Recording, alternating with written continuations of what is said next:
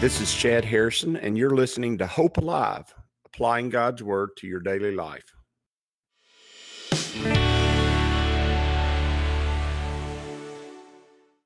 Hi, this is Chad Harrison, and I am the teaching pastor of Lake Community Church and have been serving as a pastor for 25 years. I'm also a practicing attorney. This podcast is designed to help you study God's Word and find God's will for your life. I pray in the name of Jesus right now that God would open up his word to you and allow you to see him and to know him and to know his will, that you might glorify him and that you might walk in faith and power each and every day, especially today. In Jesus' name. Good morning. Welcome to Lake Community Church's morning Bible study. We are in Psalm 140. We're in the 140s. Can you believe that? Not far away not we're far away from completing the book of Psalms. And in one calendar year, it's it's been a really good journey. We're in a, we're in a psalm written by today. It is uh, really, in my opinion, kind of considering the the environment we live in, a great psalm for for uh, this morning. And it's written by King David. And King David is uh, historically one of the greatest warrior kings in history. He is he's one of the greatest conquering kings in history and his understanding of who defends him and who takes care of him is real interesting because most warriors most people who are out there fighting the battle and doing uh, the things that they need to do most people like that are are are self-contained. They think that they they can handle their own business and they they can survive and make things happen on their own. David did not see it that way. David did not see life that way. He he actually saw um he actually saw his defense, his safety, his ability to prosper squarely in the hands of God, squarely in the hands of who God was and who God uh, uh, is in his life. And so in Psalm 140, it says this Oh, deliver me, O Lord, from evil men, preserve me from violent men who plan evil things in their hearts. They continually gather together for war. They sharpen their tongue like a serpent. The poison of asp is under their lips. Selah, or what do you think about that? Notice he's asking God, he's asking God to be his protector. The man who uh, marched out on a battlefield and killed a nine foot giant as a teenage boy. The one who the songs were sung about him killing his tens of thousands while only Saul only killed his thousands. This warrior king who conquered basically all of the promised land placed it under the authority of Israel and conquered not only that, but overcame his own king trying to kill him. He finds it important that we place our hope and our trust, or he placed his hope and trust in God. And even though there are so many, even though there are so many out there who uh, plot and and plan, they plot and plan in vain. And let me say that is, is really important because if you're reading Psalm 2, uh, go all the way back to the start of our, our journey together that started in March. If you go back to Psalm 2 and read it, it says that the rulers of this world, the, the nations plot and plan in vain.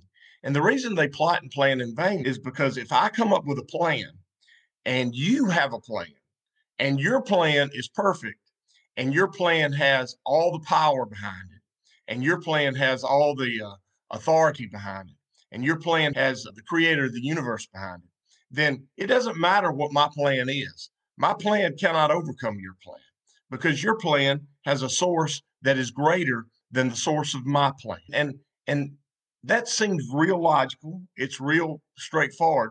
But you know what? We don't oftentimes live it as if it's true if God has already ordained all things, if He's already set the universe at it in its course, if His plan is already at work around us, if if that's what is going on, then we need to understand that no plan, no subterfuge, no no plot against us is going to prosper.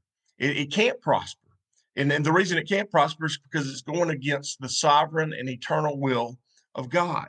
He says, Deliver me, O Lord, from evil men. Preserve me from violent men who plant evil things in their hearts. They continually gather together for war. They sharpen their tongues like a serpent. They poison asp is under their lips, and we know that. We know the godlessness that is around us, and the and the socialism and and the things that are at work and at play in the world around us. We know those things. It's not hard to figure those things out. They they used to be hidden. Now they're out in the open. And we understand that that that those things have not ever prospered anywhere else and and they won't prosper here. They're poison, and we are not our own protector. We're not the one who watches out after ourselves. It's not on us to do that. It's on God. He says, Keep me, O Lord, from the hands of the wicked. Preserve me from wicked men. He said, Who have purposed to make my steps stumble. Notice their their whole reason is to cause us to stumble, cause us to fall, cause us to lose our footing, to lose our place, lose our, our vision forward, our position, to keep take our eyes away from the things that are important, to take our eyes away from the things that that are are the source of true life, which is loving each other and loving God. He says, Preserve me from these people who have purposed to make my steps stumble. The proud have hidden a snare for me and cords. They have spread a net by the wayside. They have set a trap for me. Listen, this has been going on for this has been going on for centuries and centuries. We can say here for millennia past. It's been going on and it, it's not going to change till the very end. Tonight we'll be going through the book of the Revelation, and God in the book of the Revelation sets things uh, straight. He sets them the right way. But but that doesn't mean that that doesn't mean that that we're not going to live in the world, live in a world that that is setting snares and traps for us. I mean, it's going to happen. It is going to happen. Uh, understanding that, knowing that, seeing that, and being sober and present minded, being a person of faith, being a person who hears God, who listens to God, who believes God, who regularly communes with God, and who seeks out His plan and His work in the moments, in the hours of each and every. Being a person like that allows you not to worry about those snares. You don't stumble, you don't fall. Your your your feet are, are firmly on solid ground. And the reason that is because he's ordering your. I say this uh, a lot. I'll say it again this morning.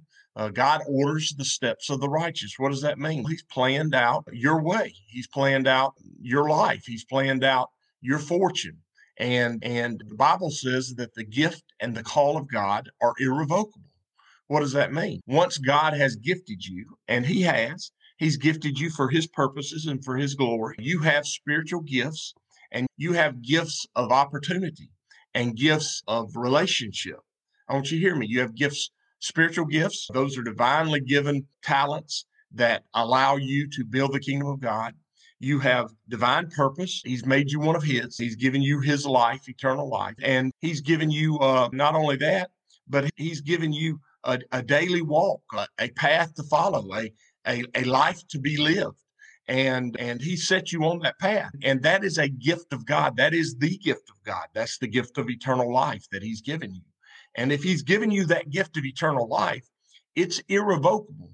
The gift of God and the call of God are irrevocable, which means he can't, he does not pull them back. He does not revoke them based off of your ability to uh, achieve, your ability to walk in it, your ability to prove yourself. That's not how this works. How it works is that he is in the process as a rabbi or teacher of teaching you how to walk in the ways he's made for you. And it's not a it's not a it's not a graded system. It's a it's not a pass fail system. It is a it's a try and try again. It is a do and walk in it and learn how to be eh, be who you're supposed to be in the kingdom of God. And God does not grade on a scale. God rewards us not for the results, but for our efforts. And our efforts are born of us trusting Him and believing and hearing Him and placing our faith and our hope in what He has going on. And so when you come to the situations of life where you realize that truly the devil is out to get you. The world is out to destroy the kingdom of God. There are there is a kingdom clash going on. There is a battle going on that's being waged uh, in the spiritual. When you realize that, you realize that that uh oh, I, I don't know anything about it, and it makes you afraid.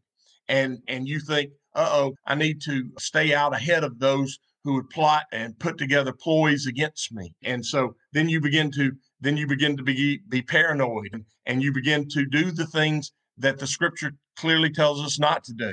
You begin to be mindful of your brother's sin. You begin to be hateful. You begin to be uh, reclusive. You begin to be separated and set off.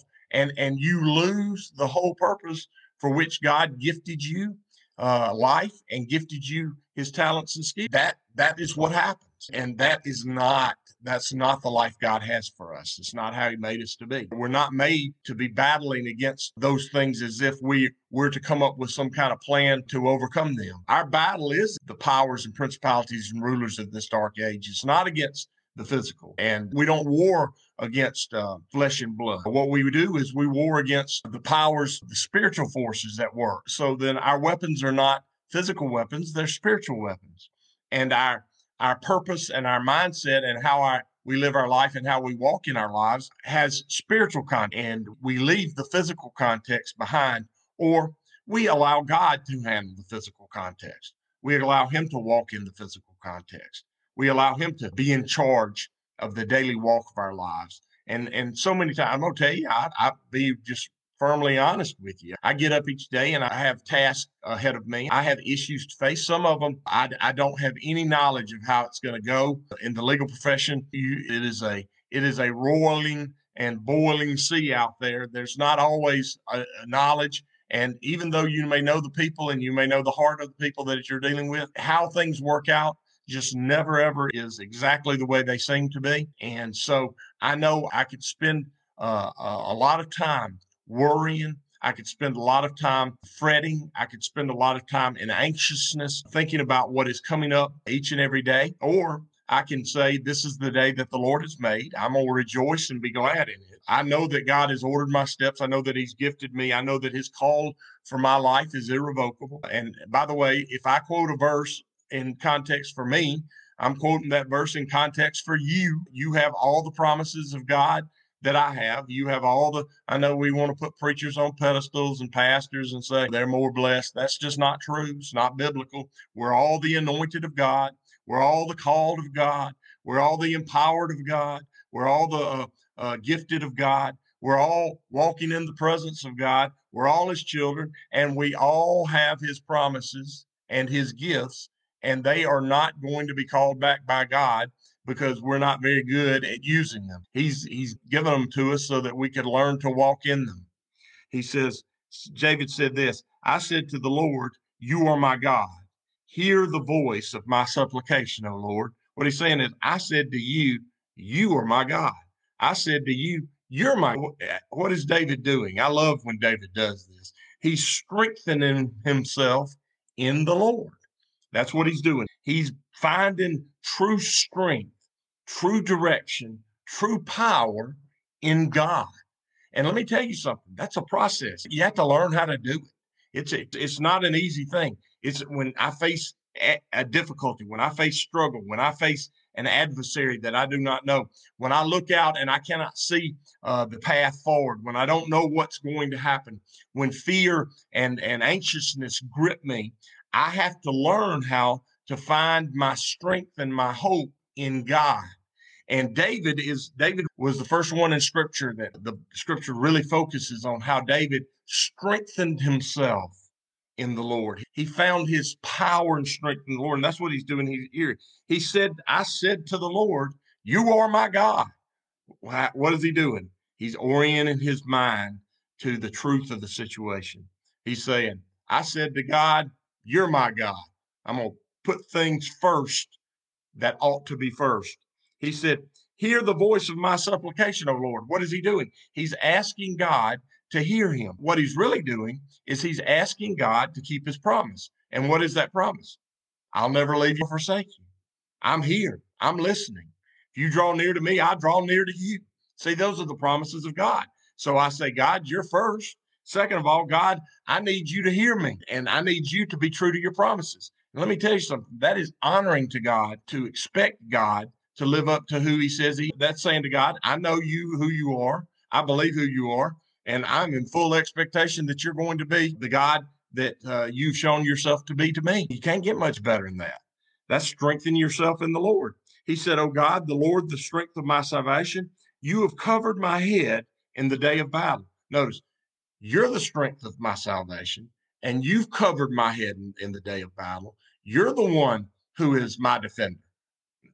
You see how he's he's gaining, he's building spiritual strength by by going to God and speaking spiritual truth to the Father and saying, You said this, I've heard it, I believe it. You said it, I've heard it, I now believe it, and going to act as if it's so. He says, Oh God, oh Lord, the strength of my salvation. You've covered my head in the day of battle. Do not grant, O Lord, the desires of the wicked. Don't let the wicked, don't let the wicked overcome me. Don't let the wicked uh, have victory over your people. Don't let the wicked say to themselves that they have overcome. Don't, don't allow that. He said, do not further the wicked scheme, lest they be exalted. Notice he's saying, I, you, they don't need to be exalted. They, they their schemes uh, are in vain. They have no value. They, they're ultimately not going to work. And I know that because you told me that, and I believe it. Notice how David strengthens himself. He says, As for head, the head of those who surround me, let the evil of their lips cover them. What he's saying is, let the work of their hand play out in their own life. He's saying, let the universe operate as you've made it to operate, Lord. Give the universe consequence. That's what he's saying. He's saying, let the evil of their lips cover them. Let the burning coals fall upon them. Let them be cast into the fire, into the deep pits, as they and not rise up again. What he's saying is, is you, I'm finding my strength in you. You work out what you've promised to be the plan for the future. You allow their plots and their ploys to turn on them. You allow them to face what they plan for us and for me. There, there's strength in that. Not only is there strength in that, there's hope in that. Not only is there hope in that, but you begin to, in your own heart and your own mind, realize that I do believe what God has promised me.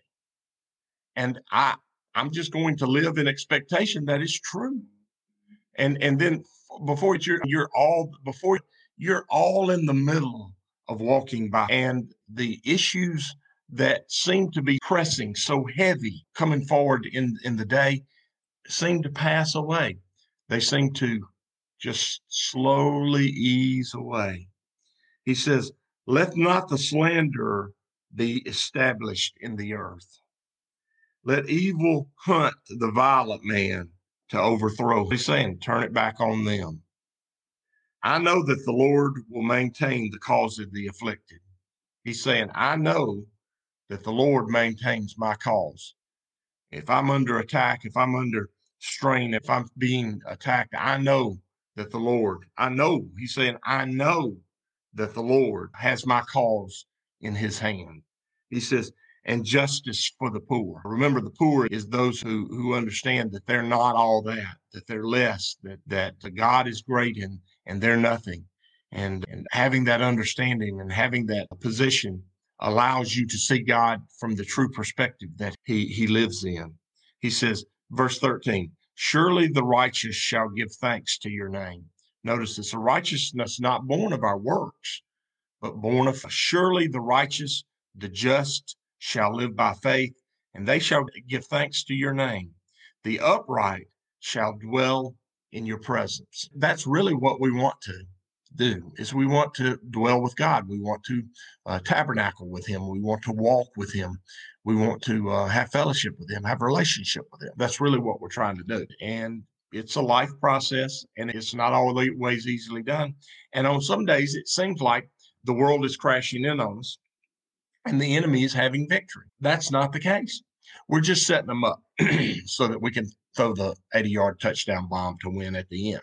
It's more fun to win that way. You know it as well as I do. It, it's just more fun to win. you want to hit the home run. You want the bases loaded, down three, and bottom of the ninth. We want it to be that way. Why? Because it's more fun to win. I'm gonna tell you in life, there's a lot of times that that God puts us in a position just to show off, just to prove that He's in control, He's in charge, that He's taking over, and He's gonna He's gonna handle those situations, and He makes us makes all things to the world and to us seem as if everything is going to be uh, destroyed. And then then He walks out of the tomb, don't He?